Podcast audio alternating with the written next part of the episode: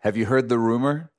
There are those who are tweeting that the book of Revelation is hard to understand. But to them, we comment hashtag fail. For you see, the word itself, revelation, means something has been revealed. And the first words of this book tell us exactly who it is that's being revealed. It's the revelation of Jesus Christ. And God wanted us to read this book so much that He promised those who read and respond to it a special blessing. And we find that in Revelation chapter 1. Verse 3, let's claim it together. Blessed is he who reads, and those who hear the words of this prophecy, and keep those things which are written in it, for the time is near. But God knew there would still be people who would say it's just too hard to understand. So, to make it easy to understand, the Lord also included an easy to follow outline. And we find that in chapter 1, verse 19, where Jesus gives John these instructions Write the things which you have seen. That was the resurrected and glorified Jesus in chapter 1. Then write the things which are that relates to the church age, which began around 32 AD, continues to the present day, and is prophesied in chapters 2 and 3. And then finally, he told John to write the things which will take place after this future events that will unfold after the church age ends. And those future events make up the third act of the book of Revelation, which begins in chapter 4, verse 1. Let me read it to you. After these things I looked, and behold, a door standing open in heaven. And the first voice which I heard, which was Jesus from chapter 1, was like a trumpet speaking with me, saying, Come up here, and I will show you things which must take place after this.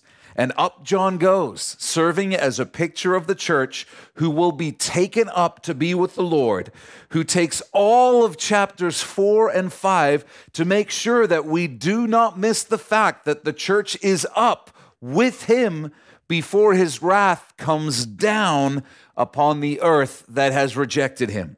In Revelation 6 those on the earth reveal that they know and understand the source of their catastrophes, identifying it as the wrath of the Lamb. And in the Bible, the Lamb speaks of who? Jesus. Chapter 1 introduces us to the focus of Revelation, Jesus Christ. Chapters 2 and 3 take us through the church age up to the present day. Then the church goes up in chapter 4, verse 1, and we see her in heaven for chapters 4 and 5 before wrath comes down in chapter 6, verse 16. There will be seven years of tribulation that continue all the way up to chapter 19, at which time Jesus will return to the earth with his saints in the event known as the second coming. And there'll be even more revealed in the amazing final chapters of the book of Revelation when we get there. But for now, all you need to know is that if your faith is in Jesus, then your story will end with the words, and they lived happily ever after. In Revelation chapter 5, we looked at the story of everything. We learned that there is a title deed to the earth, and while God possesses it, Satan is currently managing the earth.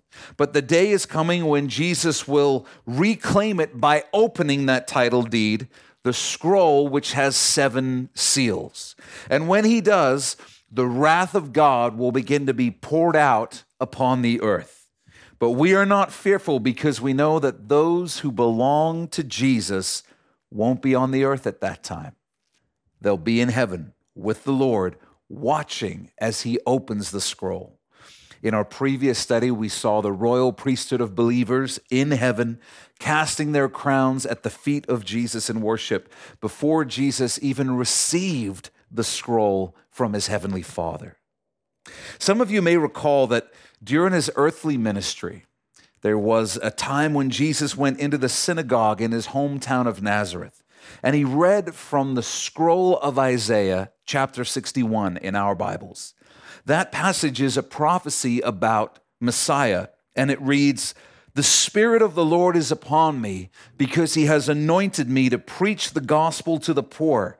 He has sent me to heal the brokenhearted, to proclaim liberty to the captives and recovery of sight to the blind, to set at liberty those who are oppressed, to proclaim the acceptable year of the Lord. Then Luke's gospel tells us Then he closed the book and gave it back to the attendant and sat down. And the eyes of all who were in the synagogue were fixed on him. And he began to say to them, Today, this scripture is fulfilled in your hearing. I imagine the room fell silent after Jesus finished reading because everyone present would have understood that Isaiah 61 was a prophecy about Messiah. And they would have understood that by saying, Today scripture is fulfilled in your hearing, Jesus was claiming that he was the fulfillment of Isaiah 61. He was claiming to be Messiah.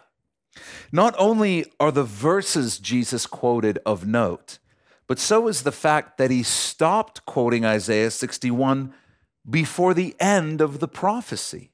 Something else almost everyone in the room would have noticed as well. Look at what comes next in Isaiah 61 the line, and the day of the vengeance of our God. Jesus' first coming saw him herald the acceptable year of the Lord, the dawning of the age of grace.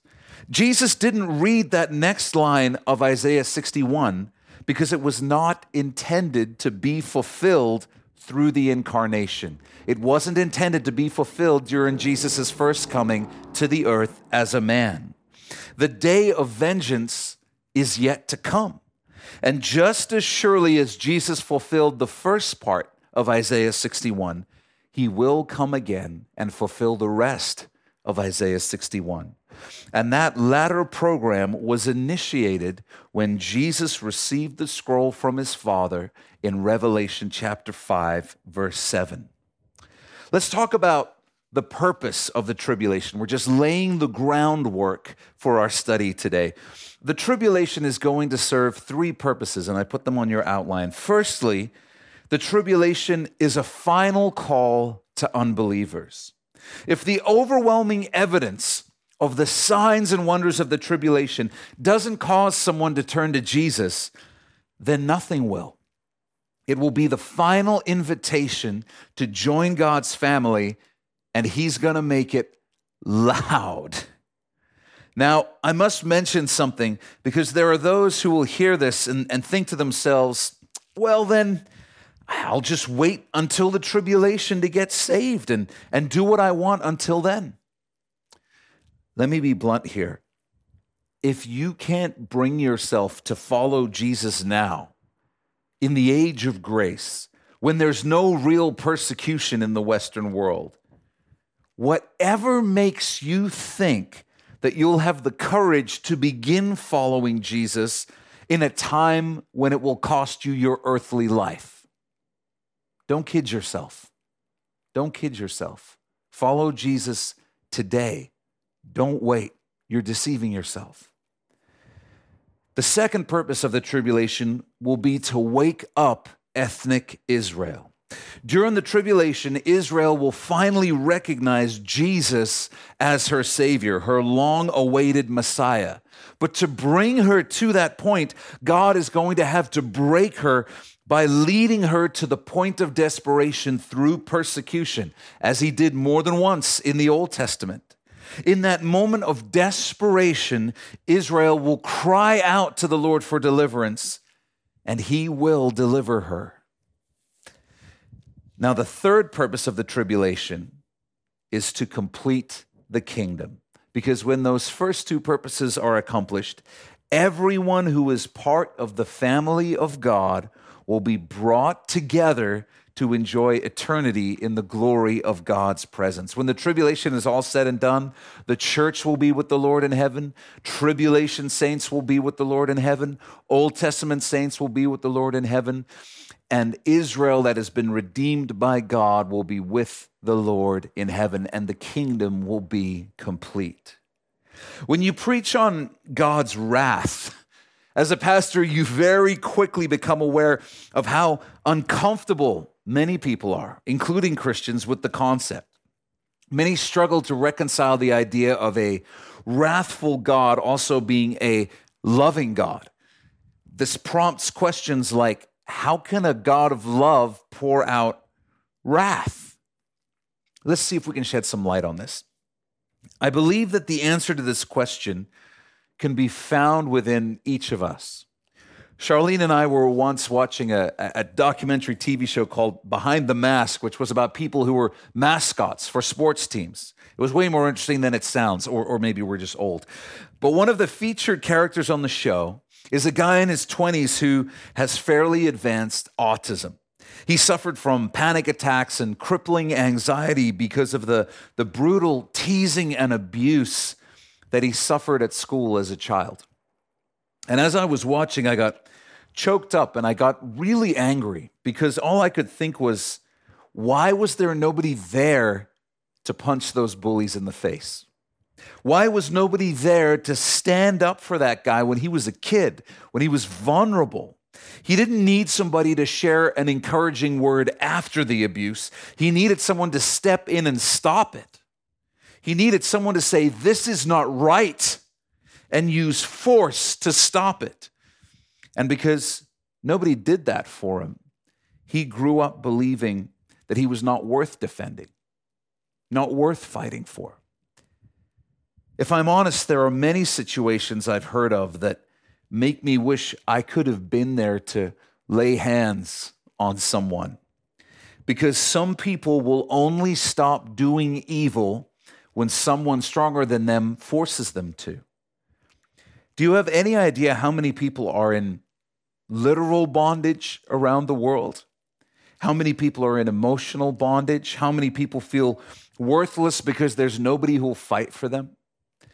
Many of those people pray every day for someone to show up who cares about what is right, who can and will pour out righteous wrath on those who are abusing them and make it stop. Are they wrong for wanting that?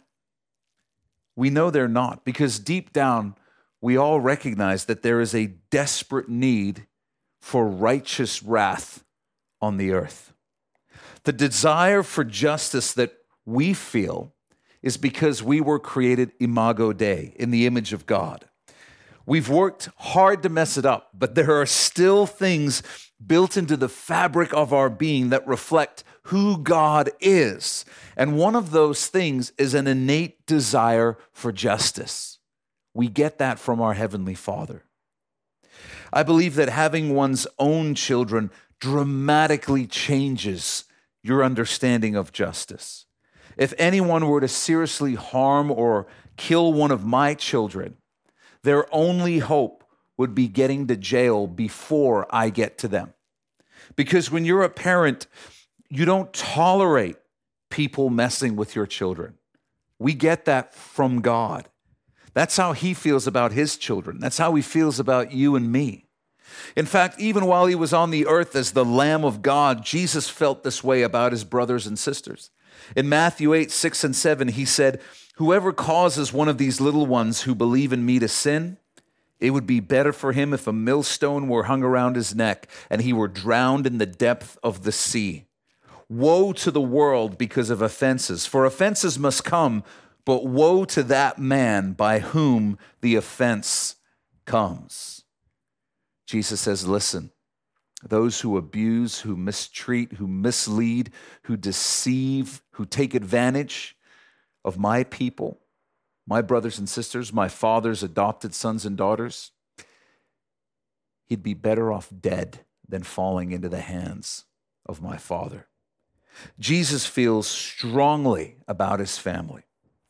We all recognize the need for a strong hand to bring justice to the earth. Every prayer from every person who has been abused, tormented, or enslaved has been heard by God. He's heard their cries across millennia, and he has always intended to respond. And when he finally does, that's what we call wrath. That's what it is. Let me pose this scenario. Think of the person who, who means the most to you. Imagine they're kidnapped, abused in the most vicious way, and then murdered. Now imagine being at the court case as the perpetrator is found guilty due to overwhelming evidence.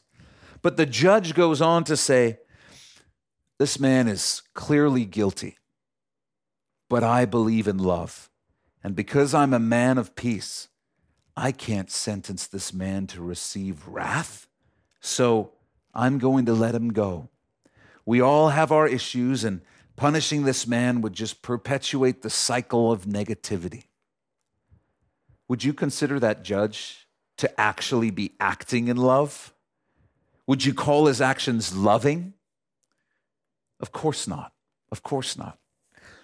Because there's a connection between love and justice. And when wrath is poured out to bring justice, it's a right expression of love toward those who have been wronged. One way or another, whether we realize it or not, we all understand that righteous wrath is necessary to bring about justice. We all believe there are wrongs that need to be righted, even by force. We recognize that there is a place and a time for wrath, and Jesus agrees. Most people are okay with the idea of Hitler receiving the wrath of God, but they have a hard time with the idea that someone they consider to be a good person might potentially receive the wrath of God simply because they didn't choose to follow Jesus. And here's the problem with that line of thinking. When we when we talk about rejecting the invitation of the God who created you, who loved you, and died for you, we're talking about the most serious crime any human being could ever commit. A lifetime of charitable deeds does not make up for the blasphemy of rejecting Jesus. And when we imply that good people shouldn't receive God's wrath for only rejecting Jesus, what we're really saying is rejecting Jesus isn't that big of a deal. He shouldn't be that worked up about it. But it is that big of a deal. It is. He's God. He's God. That's why rejecting him is such a big deal. You Bible nerds may find it interesting. I'll just throw a breadcrumb out here to contrast Ezekiel 14 with God's end times agenda in your own studies this week.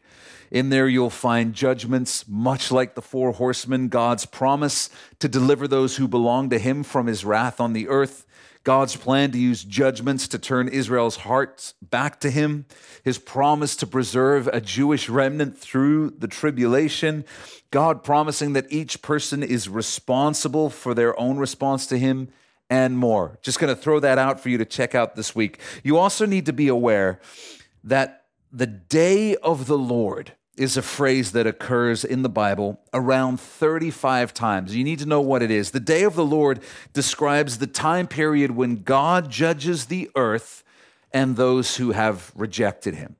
The day of the Lord refers to the time period when God judges the earth and those who have rejected him. It includes the tribulation, then it takes a break for the thousand years of the millennial kingdom, resumes for the final satanic rebellion, and concludes with the great white throne judgment.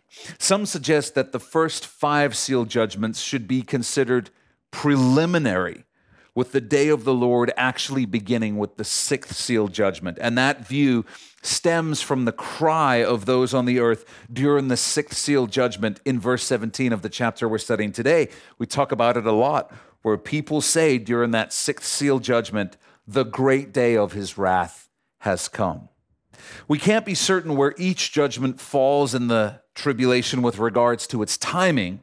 And that's okay because it doesn't really make a ton of difference. It all happens during a seven year window. We know that. And we also know it's all really, really, really bad. And that's the main point. If I were to take my best guess, I would place the first four seals in the first half of the tribulation, the first three and a half years. The fifth seal beginning in the late first half and continuing into the second half, covering that middle period. and the sixth and seventh seals being opened in the second half of the tribulation. As we enter the text, the church is in heaven. Those left on the earth have thus far rejected Jesus. It's important to realize that every judgment that unfolds in chapters 6 through 19 is decreed by Jesus. Even Satan and his demons are going to be used as instruments of judgment by God for his own higher purposes. None of these horrors occur outside of God's sovereign control and will. They are his righteous judgments upon the earth that has rejected him. And first up are the famed four horsemen of the apocalypse. Let's read Revelation chapter 6, verse 1. John writes, Now I saw when the Lamb opened one of the seals, and I heard one of the four living creatures saying with a voice like thunder, Come and see. And I looked, and behold, a white horse. He who sat on it had a bow, and a crown was given to him, and he went out conquering and to conquer. I'll do the big reveal up front, and then we'll investigate the details. You can write this down. The first horseman is Antichrist. The first horseman is Antichrist. Over 30 different titles are used in Scripture for Antichrist, such as man of sin and son of perdition in 2 Thessalonians 2 3. But the actual term Antichrist is only used in John's epistles to describe a spirit. Contrary to what you may have heard, Antichrist doesn't mean against Christ, it means instead of Christ, in place of Christ. It describes the spirit that desires the praise and glory that belongs to Jesus. And we've seen it in men across history, such as the 10 Caesars who persecuted the early church and claimed divinity. We've seen the spirit in Hitler and Chairman Mao and far too many others. The man we think of when we refer to Antichrist will be the ultimate embodiment of that spirit, but it is not his title. However, the term Antichrist is just so ingrained in church culture that we're just going to refer to him as Antichrist or the Antichrist just to avoid confusion because everyone knows who we're talking about when we use that term. The two most common questions about Antichrist tend to be when will he appear and who is he? Regarding the first question, when will he appear? He's making his entrance right here in chapter 6, verse 2. Regarding the second question, who is he? We need to put something to rest right off the bat. The Bible specifically tells us that Antichrist will not be revealed. In other words, he won't rise to prominence until after the church has been raptured. Check out what Paul wrote to the Thessalonian believers. He said, Let no one deceive you by any means, for that day will not come unless the falling away comes first and the man of sin is revealed, the son of perdition then he goes on to say, For the mystery of lawlessness is already at work. Only he who now restrains will do so until he is taken out of the way. And then the lawless one will be revealed, whom the Lord will consume with the breath of his mouth and destroy with the brightness of his coming. You see, the forces behind Antichrist are already at work in the world, but they're being restrained, held back by something that is going to be taken out of the way. And only then can Antichrist, the lawless one, be revealed. The question is who or what is he who now restrains? Who or what is the force keeping Antichrist from being revealed and holding back his rise to prominence on the world stage? What is this person or thing that is going to be removed from the equation, so removed from the earth before Antichrist can take the stage. In Job chapter 1, verses 6 through 12, we're given a sneak peek behind the curtain into true reality, the supernatural realm.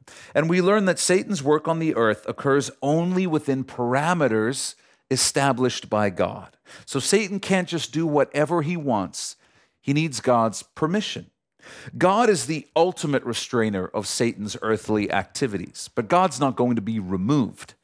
In Matthew's gospel, we see Jesus deputizing his disciples, for lack of a better word, and by extension, deputizing the church with a significant degree of his authority. Jesus says, And I will give you the keys of the kingdom of heaven, and whatever you bind on earth will be bound in heaven, and whatever you loose on earth will be loosed in heaven.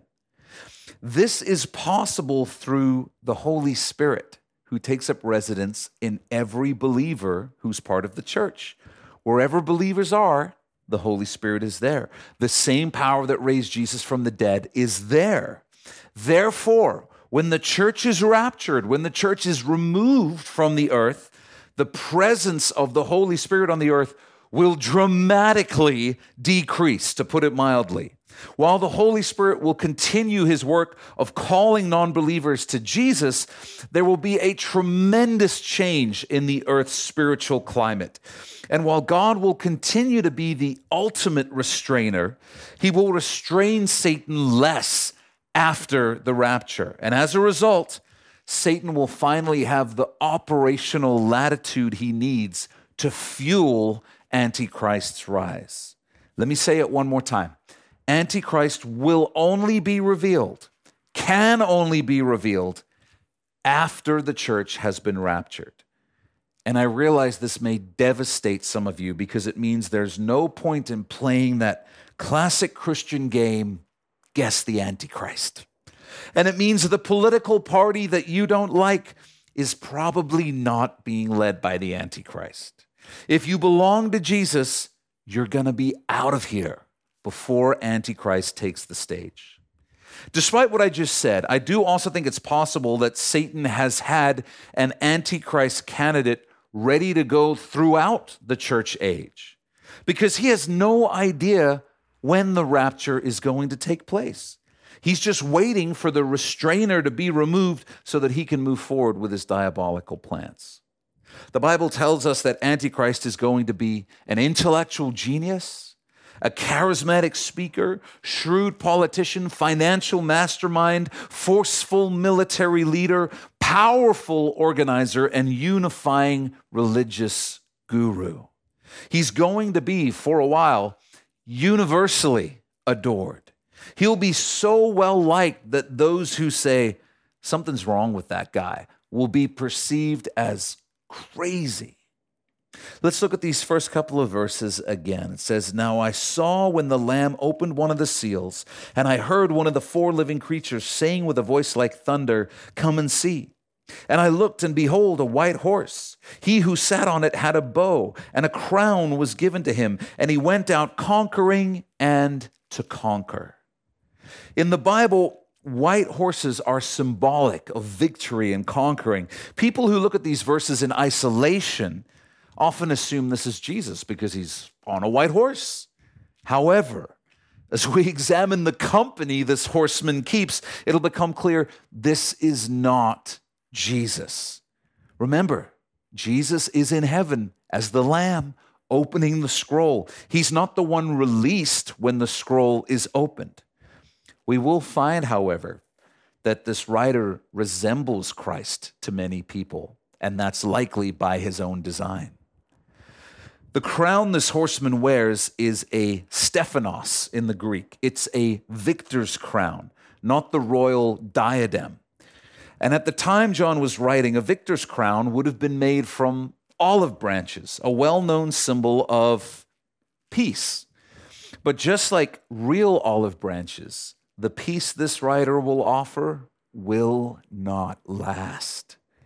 And we're told that this crown is given to him. When you study what the Bible tells us about Antichrist, I think it's clear that he will be given this crown, given his authority by those who dwell upon the earth because they will want him to rule over them. And we also notice that he has a bow.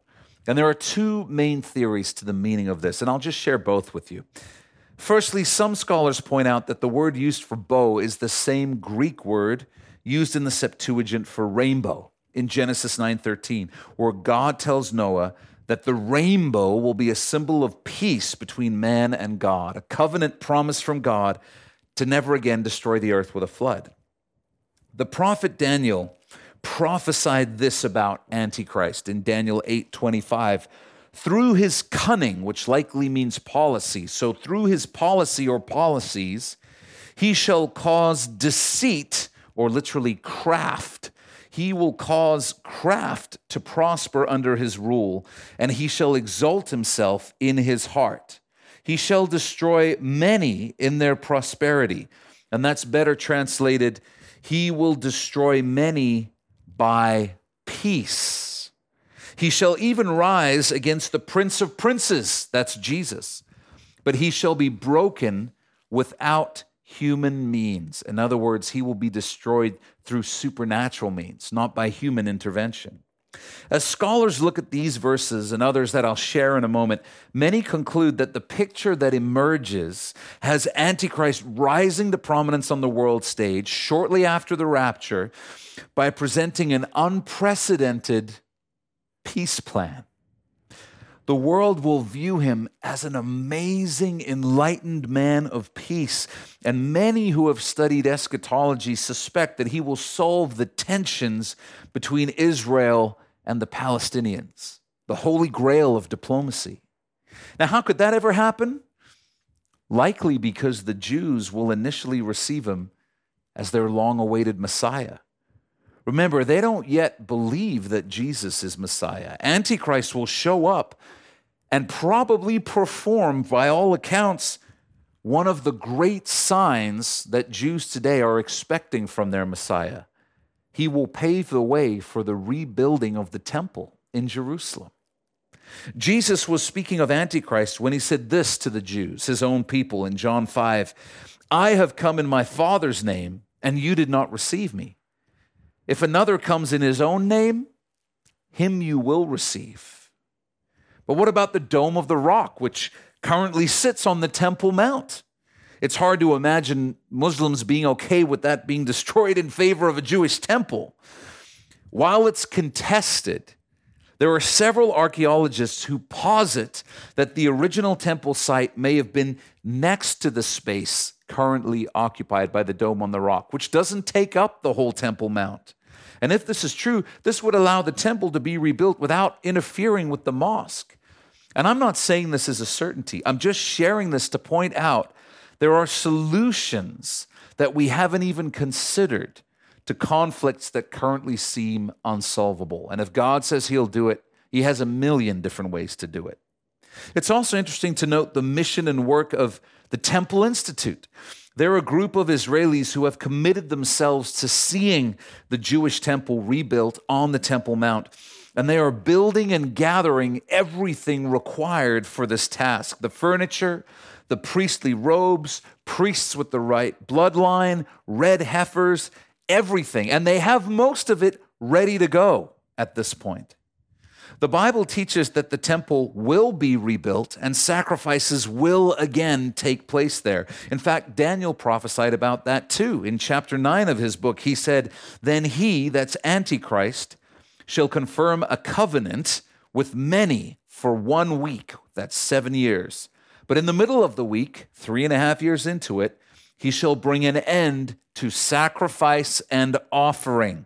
And on the wing of abominations shall be one who makes desolate, even until the consummation which is determined is poured out on the desolate. And I know that sounds crazy if you haven't read it before, but we'll break it down over our study over the course of Revelation. Basically, after three and a half years, Antichrist will storm the rebuilt temple, declare himself to be God, and demand to be worshiped.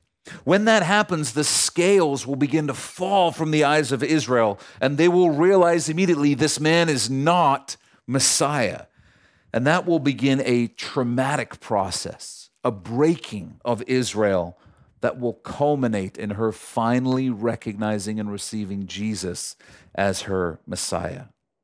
Those who hold this view also point out that the bow Antichrist bears has no arrows and should therefore be taken as a reference to a peace covenant, similar to the rainbow God showed Noah. The second theory regarding the bow is equally compelling and points to the striking similarities between Antichrist and Nimrod, who shows up in Genesis 10 as the world's first Antichrist leader. In Genesis 10, 8 through 9, it says, He, that's Nimrod, began to be a mighty one on the earth. He was a mighty hunter before the Lord. The word before is more accurately translated as against, which would render the phrase, He was a mighty hunter against the Lord. And as a hunter, Nimrod would have been associated with the bow. Nimrod was the founder of Babylon and the Babylonian pagan mystery religion. In other words, Nimrod invented, he founded paganism. He also got the world's men together and focused them on building the Tower of Babel. Genesis 11 tells us their goal was to make a name for themselves, which sure sounds a lot like Satan's motivation in trying to take over heaven. Remember how he put it? I will be like the Most High. If you dig into all the similarities, you'll soon see why many consider the Antichrist of Revelation to be Nimrod II. And we'll deal with Antichrist in greater detail when we get to Revelation chapter 13.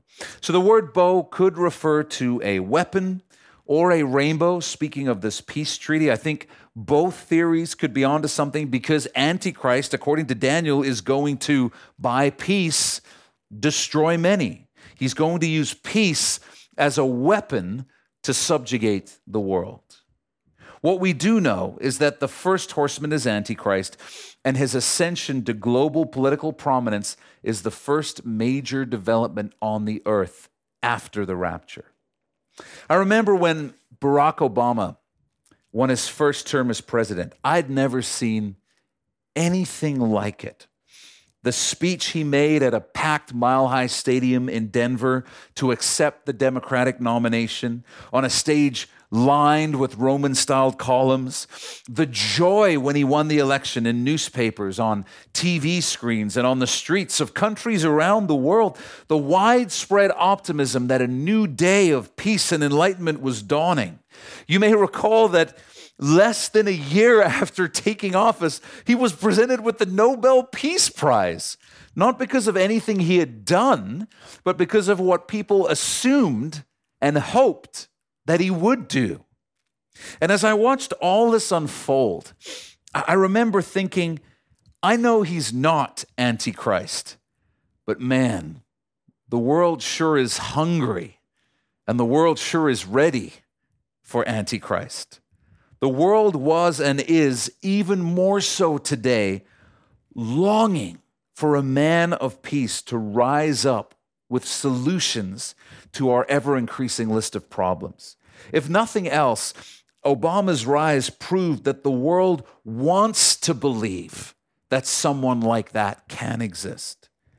Now, imagine if Obama had been able to broker peace in the Middle East. Imagine the blind devotion that would have stirred up in the world's population. Imagine how eagerly most would have handed him unlimited power. The Antichrist will be all that and do all that and more. Let's clear up a, a common misconception regarding the end times timeline. The tribulation will not necessarily begin immediately after the rapture. The signing of a peace treaty created by Antichrist is what marks the beginning of the seven years of tribulation, not the rapture. How long will the gap be between the rapture and the start of the seven years of tribulation? We don't know. But it must be long enough for a relatively unknown Antichrist to rise to a position powerful enough to broker peace in the Middle East. But in today's world, that could honestly happen in a year, 18 months. Let's take a look at verse 3. When he opened the second seal, I heard the second living creature saying, Come and see. Another horse, fiery red, went out, and it was granted to the one who sat on it to take peace from the earth, and that people should kill one another. And there was given to him a great sword. Antichrist will come to power by peace but he will soon be followed by the second horseman who brings war. Would you make a note of that? The second horseman is war. And not just local war, but we're talking about a spirit of war, a spirit of physical, militant, armed conflict that begins to break out across the globe. Every ethnic and national tension that could flare up will. Murder rates will soar in the city and in the small town and in the country, and those who search for peace will not find it anywhere. People are going to be surprised by all this because they will really believe that Antichrist is ushering in a new age of world peace. We're then told what all that war leads to in verse 5. When he opened the third seal, I heard the third living creature say, Come and see. So I looked, and behold, a black horse, and he who sat on it had a pair of scales in his hand. And I heard a voice in the midst of the four living creatures saying, A quart of wheat for a denarius, and three quarts of barley for a denarius and do not harm the oil and the wine. Write this down. The third horseman is famine. Famine. Let's break down the details of his description. Black is associated with famine at least three times in the Bible. And to eat bread by weight was a Jewish expression to describe a time of dire food scarcity. A denarius was the standard day's wage for a common man in the Roman Empire at this time in history. A quart of wheat was enough to feed one man for one day. It was the daily ration given to every Roman soldier. So, a quart of wheat for a denarius describes an economy where the price of food is so high that the average man or woman must work all day just to buy enough wheat to feed themselves. Barley was typically used to feed animals because it was not as filling as wheat, but people will be eating barley in this time because it will be the only way that they can feed their families. The text is describing disastrous famine and catastrophic inflation. Then we see the phrase, and do not harm the oil and the wine. Oil and wine were luxury items in John's day, like expensive perfumes, vintage bottles of wine, and gold covered steaks. It's a thing. Like they are in ours. In the middle of this horrific food shortage and hyperinflation, there will still be an elite class who will be concerned about their supply of luxury items. As is always the case when tragedy and war strike the planet, the elites get richer and the poor become destitute. But God's judgment is coming for the rich as well. The tragedy of most famine, famines is that they occur because of politics, not because of scarcity. The scarcity tends to be brought about as the result of abuse of political power or political incompetence. And that seems to be the case here with the third horseman, with this third seal. Antichrist will still be rising and ruling as these other horsemen and seals wreak havoc on the earth. In fact, Antichrist will control the world's economy and food supply. He'll control it. And we see that in Revelation 13, verses 16 through 17, where we read these infamous verses. Speaking of Antichrist, it says, He causes all, both small and great, rich and poor, free and slave, to receive a mark on their right hand or on their foreheads, that no one may buy or sell except one who has the mark or the name of the beast or the number of his name. He's going to have his hand in every single transaction that takes place, and everyone will have to go through him in order to get their food, one way or another. Antichrist is going to burst onto the scene with a miraculous peace plan, but he will shortly be followed by war. That war will lead to worldwide famine, and that leads to the fourth seal, the final horseman. Verse 7 When he opened the fourth seal, I heard the voice of the fourth living creature saying, Come and see. So I looked, and behold, a pale horse, and the name of him who sat on it was Death, and Hades followed with him. And power was given to them over a fourth of the earth to kill with the sword, with hunger, with death, and by the beasts of the earth. Write this down the fourth horseman, the fourth seal, simply and terrifyingly is death. and he will claim a quarter of the earth's population. A quarter. We're talking about the potential of a billion and a half people, a billion and a half people being killed by war and violence in just a few years. The Greek word used for pale is the word chloros, chloros, from where we get our words chlorine and chlorophyll. It refers to a sickly bleached or green paleness like that brought on by death. In the book of Leviticus, it is the color of leprosy. The appearance of this pale horse is sickly and, and almost zombie like. The grim reality, and I know this is morbid, but it's reality. The grim reality is that when a quarter of the Earth's population, a quarter, a billion and a half people die in a short period of time, it will be impossible to properly process all the corpses. They won't be able to bury them all or burn them all. And this will inevitably result in all kinds of diseases and plagues running rampant as, as rats go everywhere, feasting on the dead, and bugs that carry diseases feed themselves and breed more quickly and spread disease. And this is going to lead to even more death. Death refers to the death of the earthly physical body.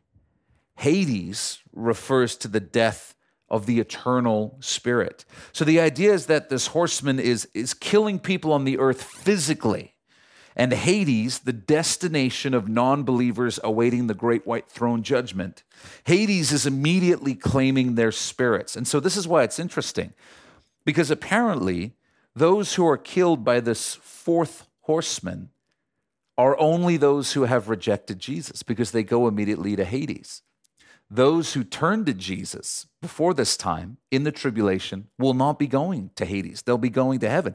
So when it comes to this one, we don't know about the other ones, but we know the text seems to make it pretty clear. This fourth seal judgment, the fourth horseman, does not affect those who turn to the Lord in the tribulation.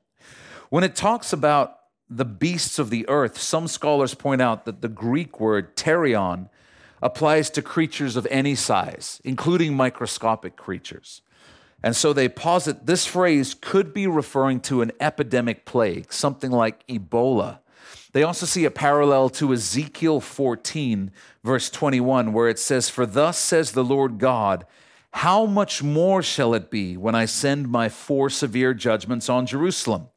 The sword and famine and wild beasts and pestilence to cut off man and beast from it. Again, it would seem to make sense that diseases would run wild with exposed corpses all over the place. But on the other hand, this is God we're talking about. While we know the broad details, we're speculating on the specifics. It's equally possible that Antichrist confiscates all personal weapons in the name of peace, of course, and then bears and lions come down from the mountains and just start mauling people my point is this we need to remember that the tribulation will be an unparalleled time of God's judgment and of supernatural activity on the earth. We don't need to provide a naturalistic explanation for everything. If God wants wild animals to kill a billion people, it'll happen. He's God. And with that, we wrap up the four horsemen. But wait, there's more. Verse 9 when he opened the fifth seal, I saw under the altar the souls of those who had been slain for the word of God and for the testimony which they held. The word of God is also a title for Jesus. These souls are the fifth seal, and they are all those who have become believers during the tribulation up to this point and been martyred for turning to Jesus. So write that down. The fifth seal is martyrs of the tribulation. If you've been keeping score and haven't figured it out yet, things are going really, really badly on the earth. And when that happens, people tend to want someone to blame. In the days of the Black Plague, one out of every four people died. Only one group of people were spared the Jews. Today we know that it was because they were following Old Testament hygiene laws that protected them from the virus. But suspicious people at the time became convinced that the Jews weren't being affected because they were the cause of the plague. And so they persecuted them. The same thing will likely happen in the tribulation. As people begin to notice that those who turn to the Lord are not being affected by some of these plagues, as they begin to notice that this is the Lord who is doing this, the wrath of man will become directed toward Christians, those who turn to Jesus after the rapture, because as everyone understands that God is judging the earth, they will hate those who choose to worship and follow God. How much will they hate them? Well, they'll kill them for it. Once again, John describes something he sees in heaven. And as we've discussed in our last few studies, heaven is a place with greater dimensionality than earth. It's a fuller reality that is beyond our current comprehension. And John can only do his best to describe it for us using his earthly vocabulary and life experiences, which are both inadequate for this task. John's description here is centered on an altar in heaven. With our earthly paradigms, most of us read this and immediately imagine a multitude of cramped people reaching their hands out from underneath irregular sized altars like prisoners trapped in a small cage. But that's not what's going on here. Whatever this altar is, it, it's huge and comfortable. And these souls are, are happy to be there even as they long for God's justice to be worked out on the earth. So make sure you don't get a weird picture in your head of this. Verse 10 And they cried with a loud voice, saying, How long, O Lord, holy and true, until you judge and avenge our blood on those who dwell on the earth? They're crying out for God to execute justice on the earth. They're asking God to make things right and pay back those who dwell on the earth, who killed them and their families. They're asking God to display his wrath when Jesus was dying on the cross, he cried out, Father, forgive them, for they do not know what they do. When Stephen, the first apostle to be martyred, was being stoned to death, he cried out, Lord, do not charge them with this sin. But here in verse 10, the martyrs are crying out, How long, O Lord, holy and true, until you judge and avenge our blood on those who dwell on the earth? Why? Because the time of Jesus the Lamb is over, and it's now the time of Jesus the Lion. The window of grace has almost closed, and the window of wrath has been flung wide open. Verse 11 Then a white robe was given to each of them, and it was said to them that they should rest a little while longer until both the number of their fellow servants and their brethren who would be killed as they were, was completed. Just as there is an appointed time for the rapture, there is an appointed number of Gentiles who will be saved in the tribulation. When that number has been reached, Jesus will return to the earth at the second coming and avenge the tribulation saints, among other important activities. Jesus comforts these souls with this information. There's a time appointed for that, and it's coming. And so he encourages them to be patient because this time gap is only being allowed so that more people might be saved. Verse 12 I looked when he opened the sixth seal, and behold, there was a great earthquake, and the sun became black as sackcloth of hair, and the moon became like blood, and the stars of heaven fell to the earth as a fig tree drops its late figs when it is shaken by a mighty wind. Then the sky receded as a scroll when it is rolled up, and every mountain and island was moved out of its place. Write this down. The sixth seal consists of supernatural events in the natural universe. The sixth seal consists of supernatural events in the natural universe. But what does it all mean? What are these verses talking about? Many commentators read this, the sixth seal, and they see a nuclear winter, the after effects of nuclear war. Others suggest that these will be literal events without any earthly cause. And we always want to be open to that possibility. God is God. And as we said earlier, we're not offered, we're not obligated to offer naturalistic explanations for everything he does or promises to do. There's no reason to not take the great earthquake literally.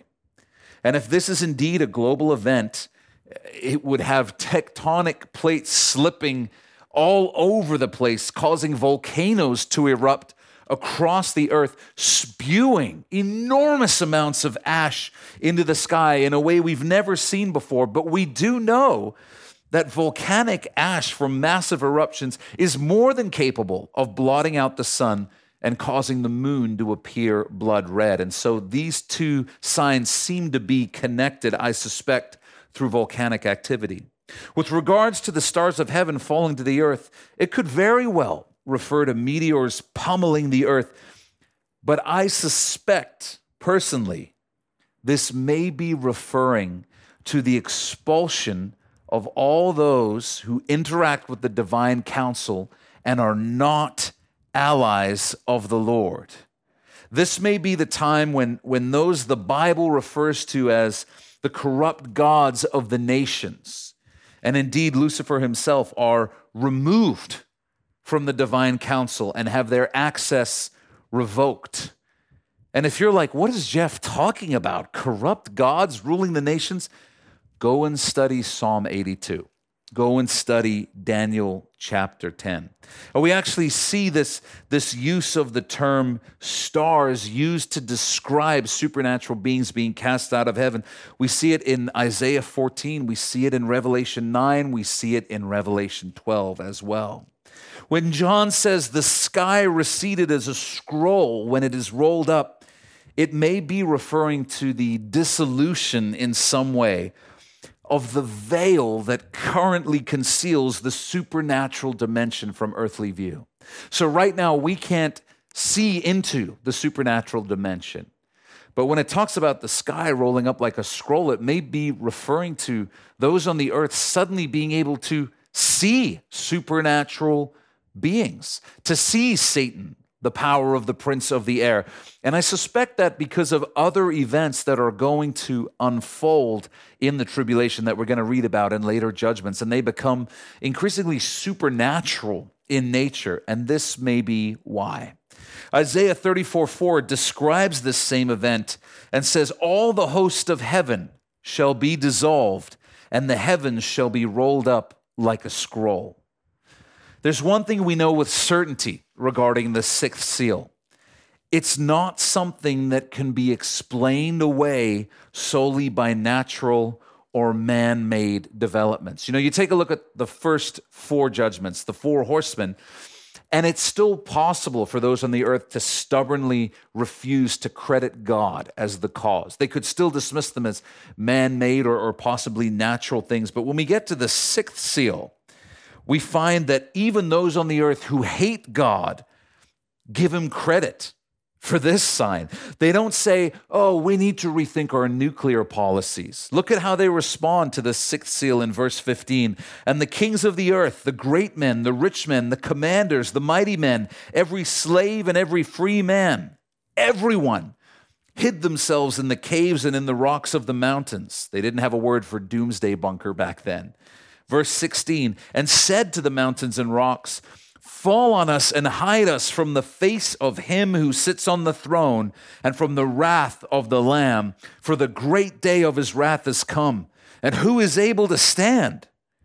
While the events, as we said, of those first four seals could be attributed to natural and human causes, something changes dramatically when the sixth seal is opened. And verse 16 makes it clear that those on the earth are no longer confused about who or what is causing these catastrophes. Most of the world's leaders and citizens will not cry out to Jesus for deliverance in the tribulation. Faced with his awesome power, they will still refuse to repent. They will have no case to make before Jesus when they are judged in Revelation 19. They knew Jesus was God, and yet they refuse to worship him as God. So deceived are those who dwell on the earth at this point that they still don't understand the eternal nature of their own spirits. They're facing the supernatural wrath of God on the earth, and they're still clinging to philosophical naturalism as they ignorantly look to physical death to escape the judgment of God, which is not going to help them at all. Did you notice that verse 15 referred to every slave? And that's interesting because apparently slavery will once again become mainstream in the tribulation. If you know anything about Islam and Sharia law, then you know that slavery is permitted and, in fact, encouraged in the Quran. In fact, there are many territories in the Middle East and Africa currently controlled by Islamist extremist groups that have reinstituted public slave markets. Even more allegedly developed nations like Qatar and Dubai have massive problems with slaves being sold and traded on social media.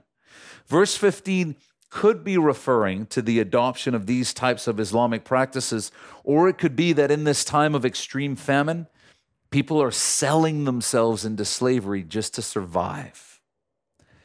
Revelation 6 concludes with the people of the earth crying out, The great day of his wrath has come, and who is able to stand?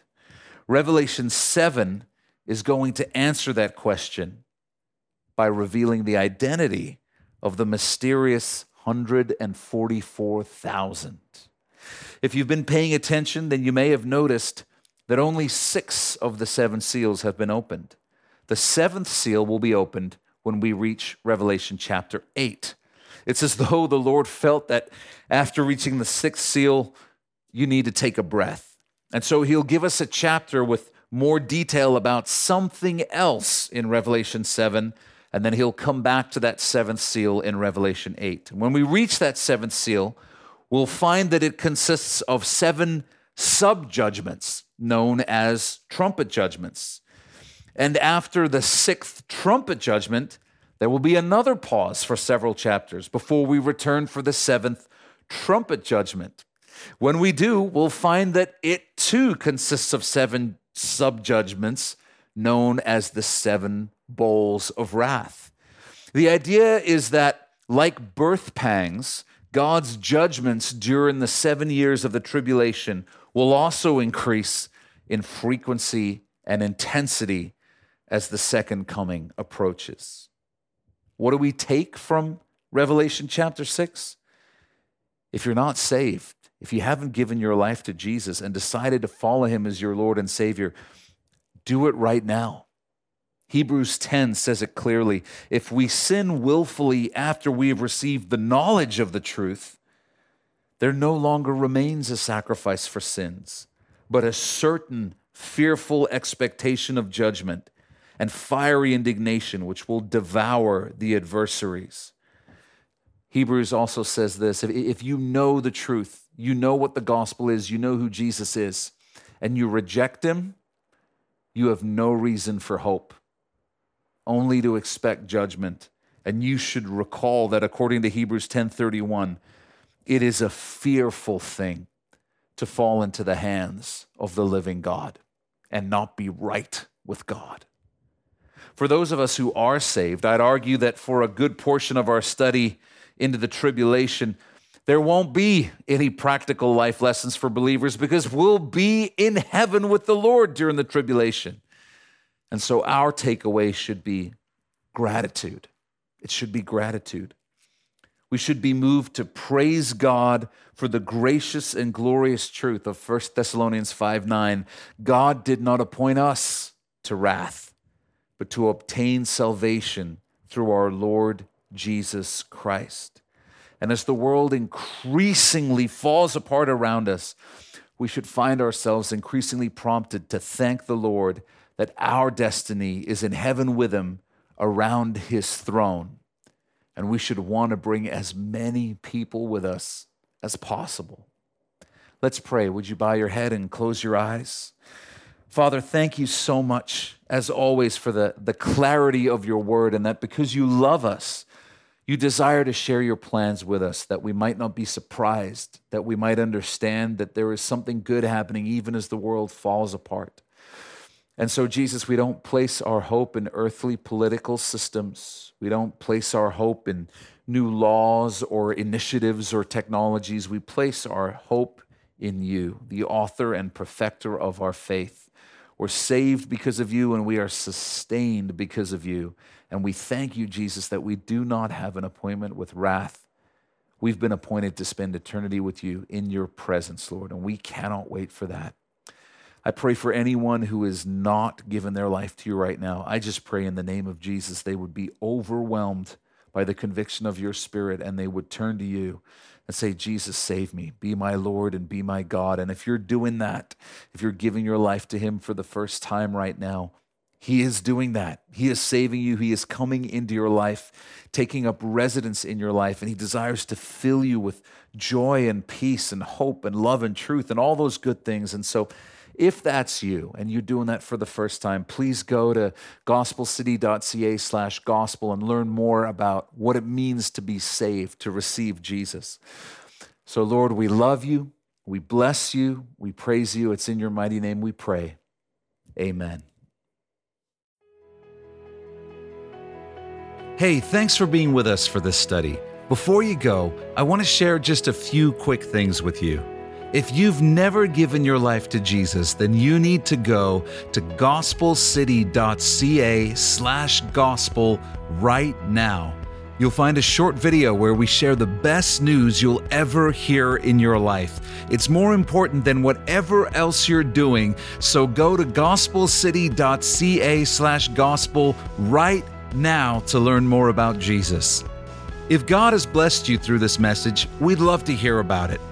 Email us at info at gospelcity.ca and let us know how God has impacted your life through His Word.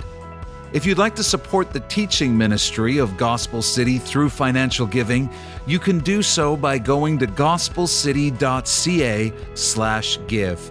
And finally, I want to invite you to follow us on Facebook, Instagram, and Twitter for updates and encouragements throughout the week and you can find all those links in the top right corner of our website. We love you, Uppercase C Church. Be blessed.